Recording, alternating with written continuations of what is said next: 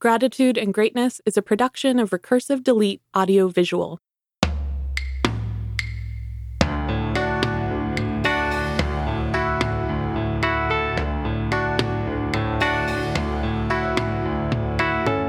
Grief, Gratitude, and Greatness explores our culture around grief, the gratitude that allows us to weather it, and the greatness we incidentally come away with.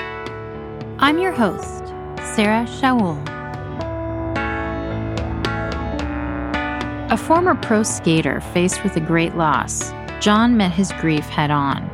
He organized a memorial ride to honor his sister and raise funds to help others struggling with mental health.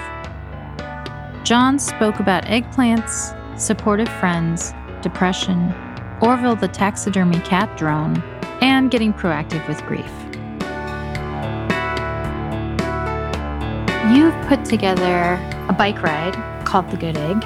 It's something that you put together in honor of your sister. Mm-hmm, that's right. It was a bicycle trip we did last summer in July.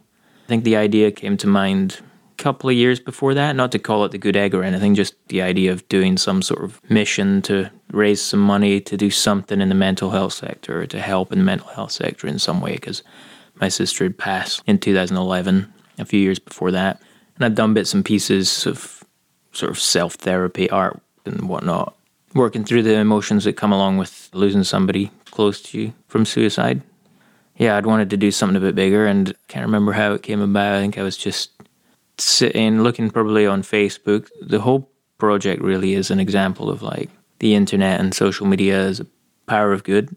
I think there's been a couple of fun projects that have come out of just random interactions online with mutual friends of friends and whatnot that's resulted in cool projects. So this was kind of one of them. I think I just noticed somebody was doing a fundraising thing online and I was like, oh yeah, there's apps for this. How does that exactly work? So you say, okay, I'm going to do this bike ride how does it evolve into a fundraiser? I looked in the Just Giving app, which I think was the one that I'd seen somebody using, clicked into it, and I realized that the Scottish Association for Mental Health was an organization that was supported via Just Giving. So it was like a really simple, streamlined thing to set up. Because that's where my cousin works in Scotland, and he works there as pretty much a direct result of what happened to Katrina. Like he changed his life, or he sort of changed his career path after that happened. Not immediately, but eventually, and got into suicide prevention. So the fact that that was just there in the app, it was kind of everything coming together at the right time. And I was like, oh, click. And then now what are you going to do? And I'm like, oh, yeah, you have to do something. Okay. I'll ride my bike, do a trick. I'll do an eggplant. I was like, eggplants. What exactly is an eggplant? It's a type of hand plant. So when you're skating up the transition of a ramp and you invert yourself at the peak, the lip as it's called, plant your hand down. So for an eggplant, it's like you grab your toe side rail of your board with your trailing hand, you sort of air and invert yourself and plant your leading hand on the coping. Try and balance for a second and go back in. I had a blog called The Predatory Bird since like 2010 or something. I think I started up just as a sort of random place to post up creative writing projects, video projects, photography, what have you. The Predatory Bird is your blog, which was like a loose reference to seagulls, which were notorious in the coastal town in northeast Scotland where I grew up. And I just always had fun with that concept. The idea of seagulls being a predatory bird is not the commonly held viewpoint of seagulls. They're more seen as scavengers. I just like the idea that they are actually kind of predatory. There's lots of videos online of seagulls attacking baby pigeons and whatnot. You know, if you're a shellfish as well, a barnacle trapped on the in a rock pool. But yeah, the point was, I guess it's a kind of loose bird theme, and the egg is both a symbol of life and birds lay eggs. yeah. And the eggplant has got the word egg in it, and therefore it became the good egg because it's a charity ride, and the good egg is a phrase that means somebody that's doing something that's decent. Yeah, that was pretty much it. that's, that's how it came together, and then yeah, so I wrote, okay, I'll ride my bike. I'd done a big bicycle tour in the past; it was super fun. I was like, I'll ride to Lincoln City and do an eggplant. And my idea was to do it on the big 13 foot deep concrete wave at the end of this snaking, undulating concrete ribbon, ends in a big bowled out vert wall. Got there and realized that wasn't going to happen. But there was like a little nine foot section around the back that worked out quite well. There's video of the trip, which is quite good. The video does a decent job of kind of setting the scene, explaining the whole thing. The video shows you the crew that came together, the mission that we did, why we did it. Talks about that backstory, and yeah, did the trick because I said I would, and people donated money. Therefore, I had no choice. You just had to keep trying and trying and trying. Yeah. And how long it had been since you'd done an eggplant? Ah, like eight years before that, I think. I was skating a lot last time I did one. I didn't do a particularly good one after the 100 mile ride. I bet. I'm planning on doing another trip this summer, later in the summer, I think, to skate uh, a vert ramp that's down in Bend. I was speaking to the Guinness Book of Records to some agent that they have about setting a record for the most eggplants in one session. I got a couple of friends that can do the same trick, and we'll hopefully go down there. The criteria is, I think, there's like certain number of variables that have to be held constant, and then so it has to be like a, a scenario where you know another group could put together the same scenario and try and beat whatever you're measuring. Sure. So in this case, it will be like the time that we'll call the session will be constant, like be it 30 minutes or an hour. We'll say, okay, there's five skaters that are going to do this. And so five skaters in 30 minutes did X number of eggplants will be the record. Will this be part of Good Egg Good Egg 2018. 2018? Awesome. So this one will go to Bend instead of Lincoln City. That's the plan. It'll have to be a couple of days. We did the coast in one day, which is kind of a big day. So this one's like twice the distance, I think, to Bend versus Portland to Lincoln City was 100 miles. Portland to Bend's got to be 200. You have the same, you have more elevation that you deal with there too, right? Yeah, we'd probably have to go up over by government camp. Mount Hood. Yeah. That's a lot of elevation for a bike ride. So that's the plan this summer. How many people do you think you'll get to ride with you? It's a multiple day ride and at least camp out for one or two nights before we get to Bend, I think. It was nine people that rode last time and that was a good that was a good crew. Yeah. So between five and ten. Last year it was just me that was raising money and everyone just kind of was like, Whoa, you're doing this trip? Can I come? And I'm like, Yeah, of course, more the merrier. In your video, one of the things I really liked, you said just go do it and do it for whatever your own cause is. Like join us and sign up for whatever is important and mm-hmm. special to you. So your passion project isn't necessarily what everyone else's needs to be either. Like not everyone has to jump on board with what's important to you. That's the idea. This this year, I'm trying to say to some of the guys and girls who want to go, you know, what do you want to raise money for? Because last year it was ten days before I was leaving. I met one of the older guys at work who's super smart. I was telling him about it 'cause I felt like it was something he would be interested in, and he was like, "Okay, cool. This sounds great." So everybody that's riding with you is is raising money, right? They're all fundraising, and I was like, "Oh, no, just me. That's a good idea." that's why you're you and you're smart. and he was like, and next year, what's the idea next year? You know, how many people next year? 100? And I was like, oh, I was only just thinking about this year. That's another reason you're smart. You're thinking about scaling. but yeah, I think this year is probably just the same five, ten good people that want to ride with. And hopefully each person will have something that they feel strongly about that they can use their social media to like drive awareness around and help maybe raise a few bucks for some good causes. Yeah. Like you said, you're an would it be safe to say that you're an ex pro skater? Yeah, I self identify as an ex pro skateboarder, yeah. Yeah. Turned office worker. Do you think that it helped that you have that background? I mean, Thrasher did a little spread. Thrasher magazine yeah, I did a little spread. helped. I have friends that run globally distributed magazines and have a small social media following that helps. So having platforms, having an audience helps. Yeah. People get excited and help spread the word and get involved. And that's kind of what I was talking about the social media and the internet, as they're often sort of reviled as the end of the world and the demise of actual real social interaction. For me, there's been a number of projects where real action and real social interaction has arisen from the use of those tools. It's just tools, you know? Sure. Those tools I mean, you think they can work for just any old Joe Blow out there that doesn't really have that recognition to go out there and try and raise funds? Yeah, it depends on the scale. Whatever scale you're at is going to work at that level. Yeah. I'm at a level where I have enough of a sort of reach and f- sort of friend base that wanted to support that I managed to raise like 4500 bucks or something. So that's good, but it's mm-hmm. not like a million dollars Right. just to throw a, a million out there as this sort of archetypal big number. yeah, sure. Yeah, it's just a little something. And then, you know, if you have a smaller group, then you make less money. Maybe depends. Depends on the messaging. And Well, it's nice that you say, you know, anyone can go out there and raise money for whatever their cause on your coattails too. So Oh, you're saying, yeah. ride with me. Or go and ride for yourself. I think that somebody from back in Scotland said that there was a crew. I need to find out more about what, what they did. They were going to do a similar ride from Inverness to Amsterdam and raise money for something that they believed in. So that was good. That was the whole point. Like, Hey, get up, get out, do stuff.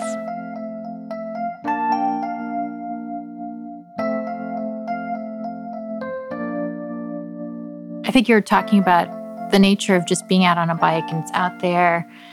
It's a healthy activity. It's good for your mind, mm-hmm. for your mental health.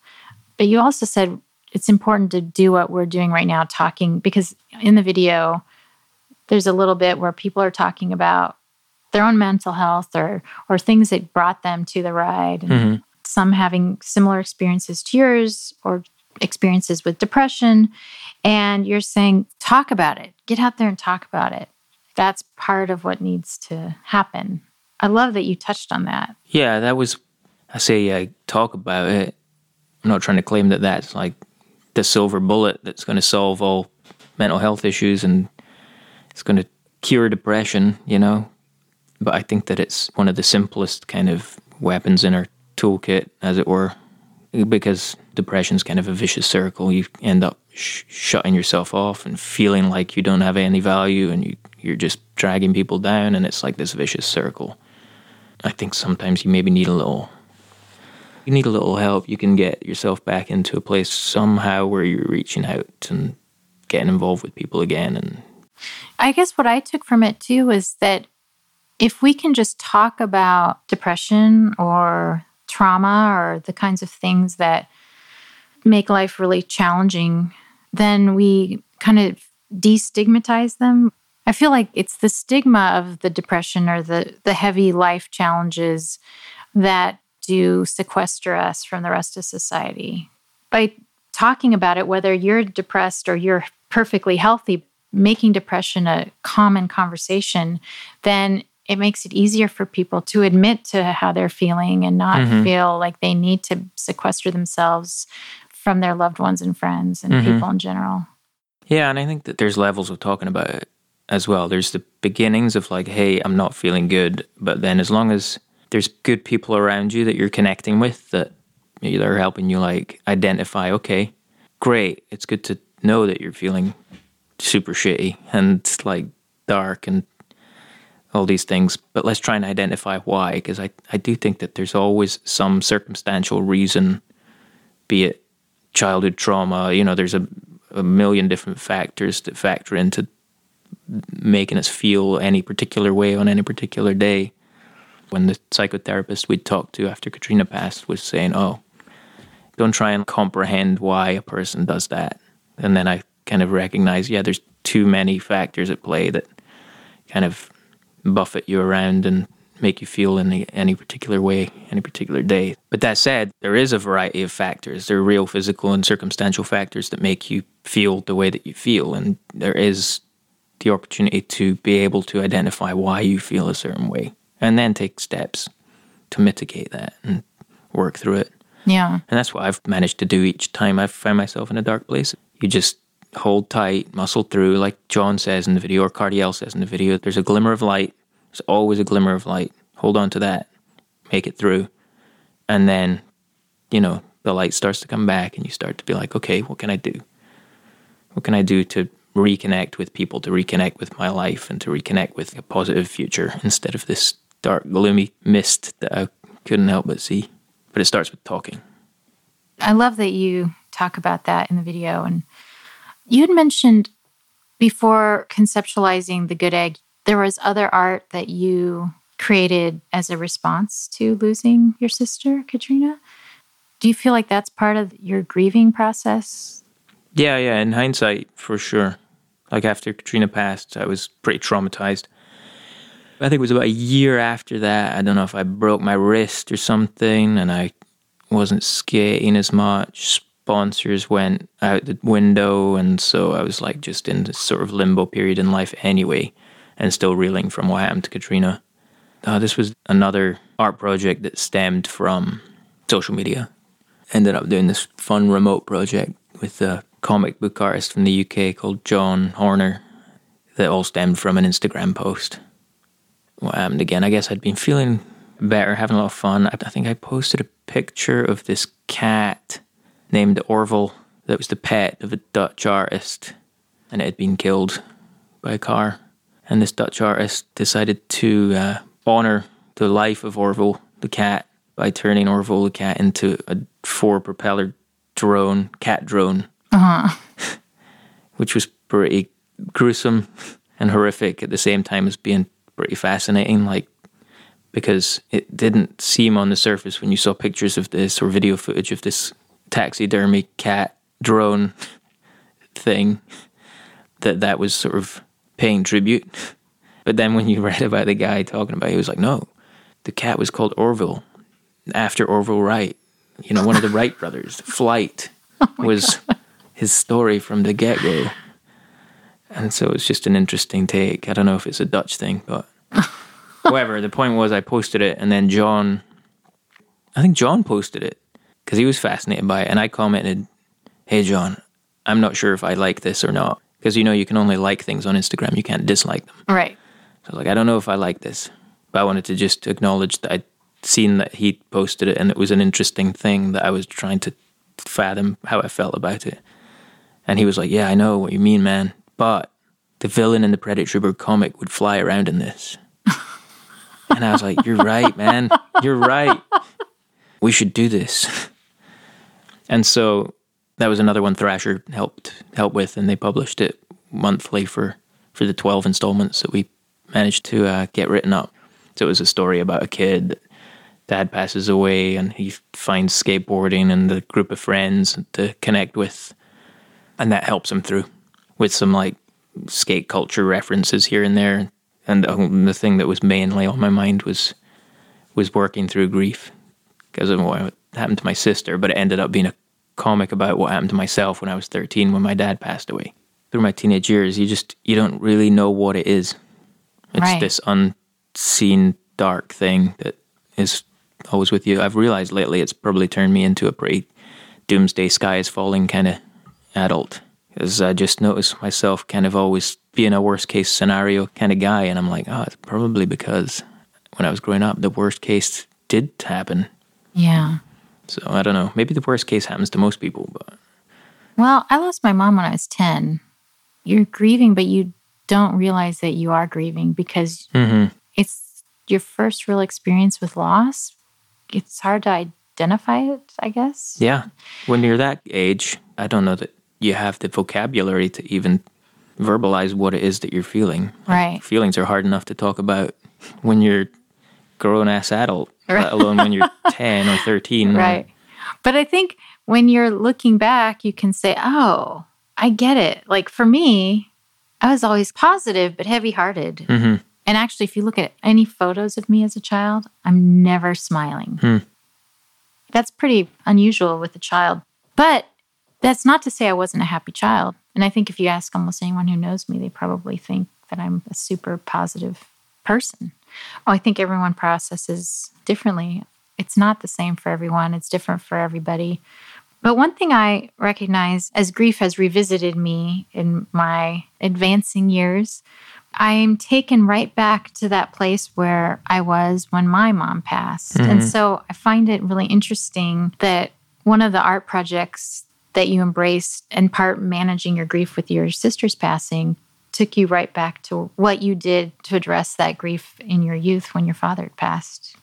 Did that familiar feeling come rushing back to you, or was it more subtle than that? It was subtle. I mean, I probably went back to that because I wanted to talk about those kinds of feelings, but the story of my sister was just still way too raw and close. You know, it was only a year or a year and a half or whatever before. And I don't know what the, there's no standard timeline for how long it's supposed to take. If anyone says within a year after somebody that close to you taking their own life that you should be feeling chipper, then I'd say that that's wrong. It was like easier to deal with an emotional trauma that happened 20 years prior than what just happened. So it was kind of this working through of something. And I, I don't know, as a story, I was talking to my friend at Thrasher and they were down to publish something. And I was like, well, then it needs to kind of have a skate aspect to it if it's going to be in Thrasher. So it became this semi biographical, what I call it. I called it something like a, a half truth wrapped in a fantasy.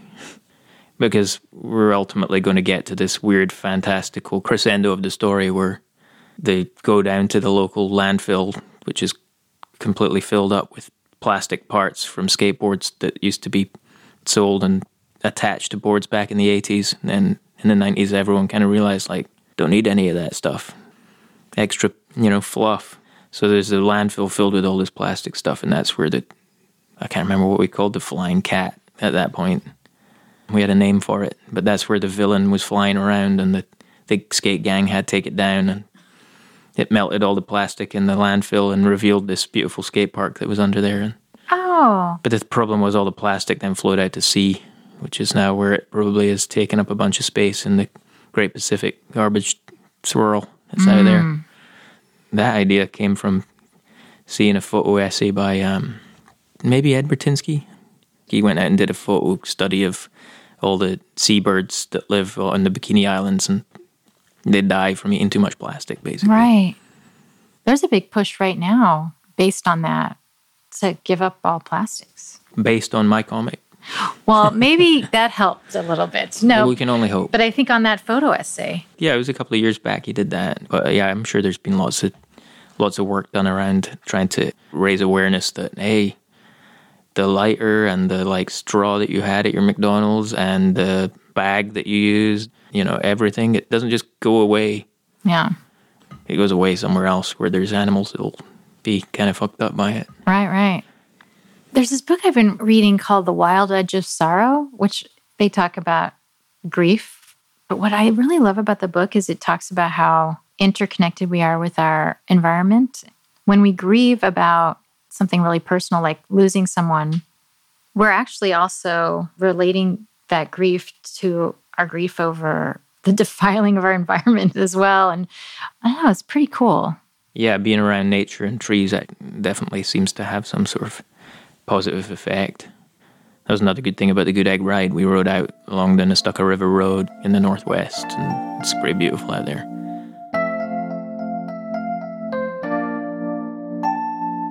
I did just plowed through the first book I'd read cover to cover that fast in years. It was called Lost Connections by Johann Hari. He's a super sharp writer from London. And it, it's not specifically about grief, it's about depression. It kind of takes you through to some ideas, some actionable ideas for like how to reconnect with the world and the people around you.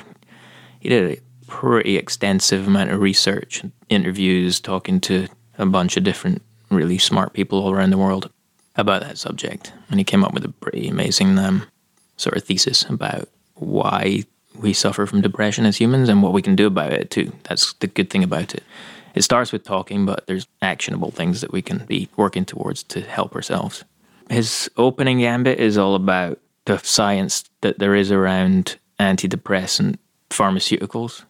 And I kind of half knew this, but there's little to no sort of evidence that antidepressants really do much beyond placebo it turns out that whoever it is governing body that grants license to distribute and market and sell pharmaceuticals is more often than not funded by pharmaceutical companies.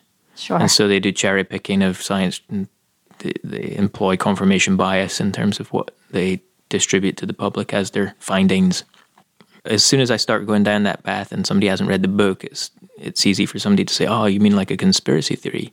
And it's like, no, he lays it out pretty well in terms of like, no, he just did due diligence, journalistic research, and He gathered the information because if you request the findings that any company has put together in terms of the research, they're legally obliged to give up Right. all of their Open work. records, Yeah, yes. open records. So, yeah, he put it all together, talked to a bunch of people. Turns out there's a thing called the Hamilton scale, which is a measurement of how happy you are.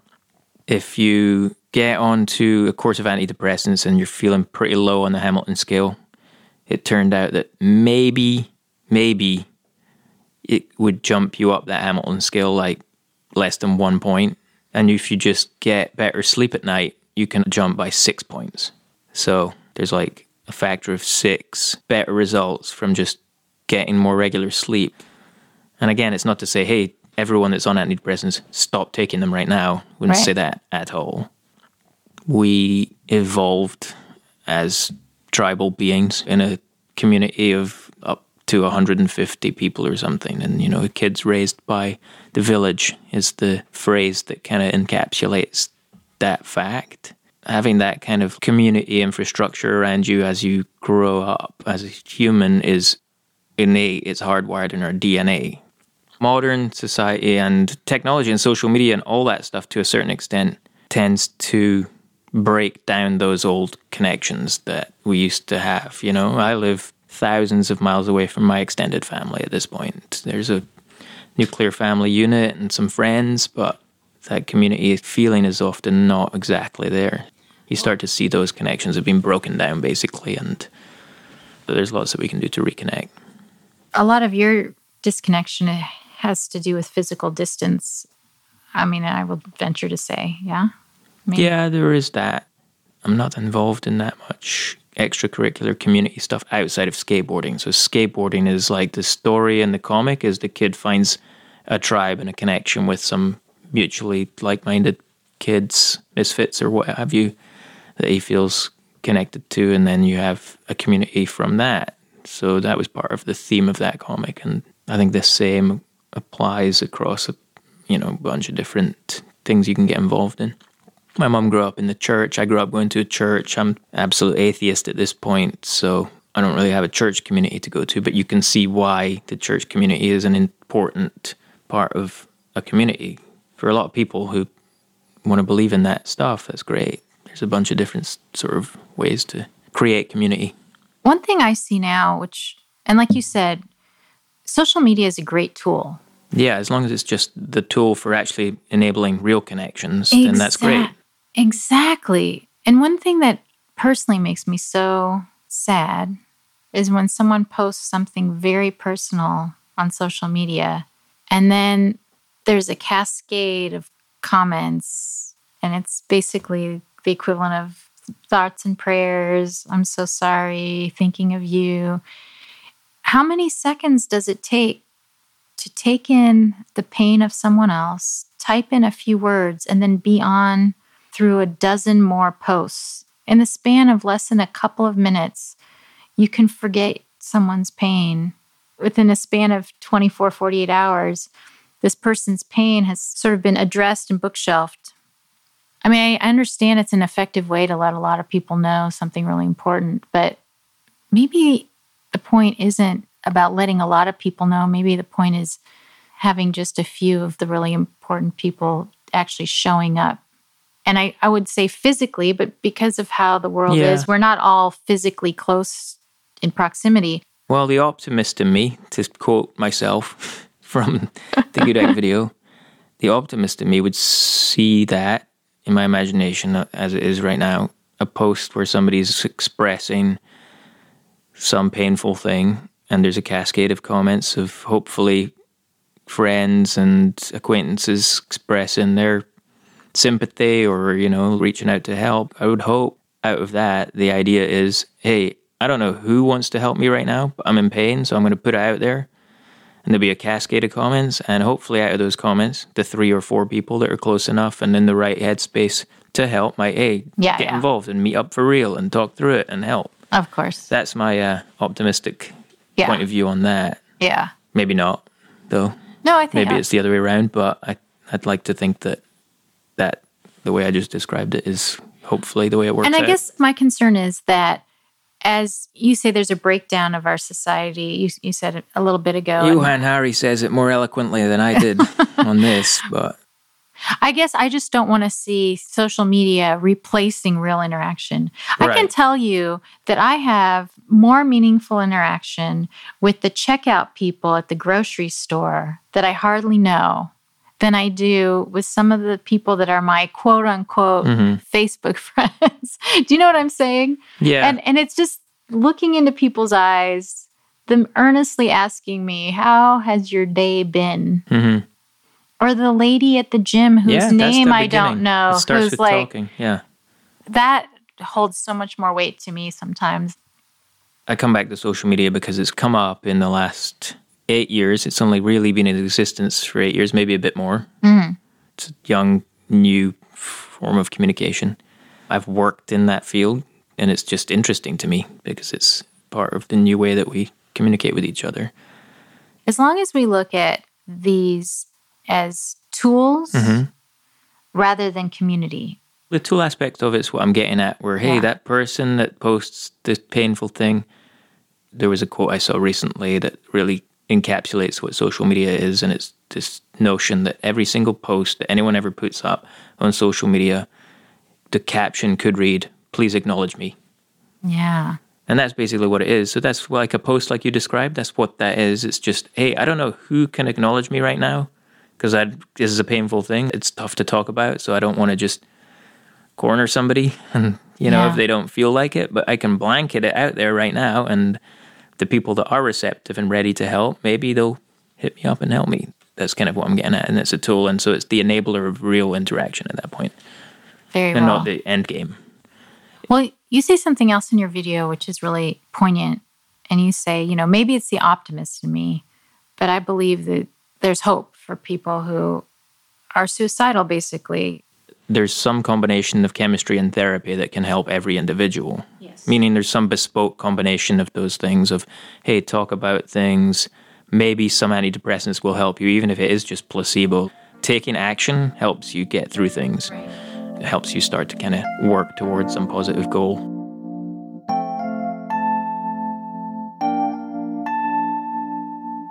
Especially when there's loss. The story behind somebody's passing tends to overtake their narrative. Mm. And I really want to know more about Katrina. I don't know. I, it's a tough one. I lived away from Scotland for so many years, and Katrina to me was my sister who I'd always be stoked to see when she was in a good, positive mood. When I was visiting at home, we would go ride bikes in the summer, drink beers together, and laugh. She was always bubbly and fun, and from all reports, a hardworking person and a good adult, as good a mother as she could be, given she had her kid when she was a kid herself when she was 19. But yeah, I lived away so much that unfortunately, Katrina was often she was often a phone call in the middle of the night when she was just distraught and at her wits' end and having some sort of manic, dark moment. But photographs and memories of her besides those parts, she's a happy, like I said, hardworking, fun, full of laughter. Yeah, it's a tough one because I lived away so.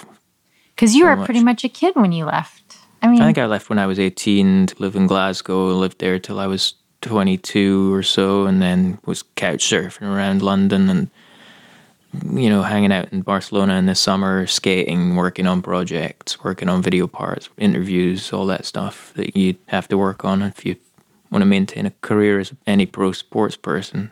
There's a bit of structure to skateboarding, but yeah, I was doing all that stuff, so I was just away. And Katrina stayed in Aberdeen worked for companies that were related to the oil industry, did office stuff. She would tell me about that. Sometimes it would be hilarious when she's in a good mood, and sometimes it would be in the middle of the night when she's drunk and down and depressed, thinking she's the worst. So yeah, she was she had her manic moments basically. She was a figure skater when she was young. She was really talented and good at that. She'd go back into horse riding because she'd been through a pretty low depressive time the year leading up to her death. She'd been signed off work with stress, and her work had been less than understanding about that. She felt like her work that she was at was kind of had it in for her, as mm. or something. Like they were trying to get rid of her, and maybe that's true. I don't know. We'll yeah. never we'll never really know. Your cousin Liam, mm-hmm. he went to work for SAM. SAM is Scotland Association for mental health. For mental health. Mm-hmm. Yeah, he went to work for them. He was working in a banking job, I think, and for one reason or another, that didn't work out. And he, I think, he found himself in a situation where he had to reconsider his career path anyway. Yeah. And so he just was young and had time and space to consider what he wanted to do for real and did some training and got involved with that organization. And it seems to be doing well for him. Were you familiar with Sam before Liam got involved? No, I had no reason to really know about anything to do with mental health outreach or, or awareness or support. Well, it sounds like he's doing great things and you're doing great things. You're a good egg. Trying to be. if you or anyone you know is struggling with depression or thoughts of suicide, please call the National Suicide Prevention Lifeline 1 800 273 8255. That's 1 800 273 TALK. Grief, Gratitude, and Greatness is a production of Recursive Delete Audiovisual in Portland, Oregon. This episode was produced and edited by Jack Saturn. And me, Sarah Shaul. The music was by Samantha Jensen.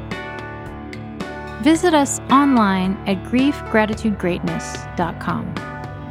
You can also follow us on Instagram at griefgratitudegreat. Subscribe to our show on Apple Podcasts, Stitcher, Overcast, or wherever you like to listen. And leave us a review. Your feedback helps our show and helps us find new listeners. Your support allows us to keep doing this work, delivering insights and inspiration. We'd be pleased as punch if you share our show with your friends and anyone you think could benefit from listening in. We're excited to share more stories with you, so please join us again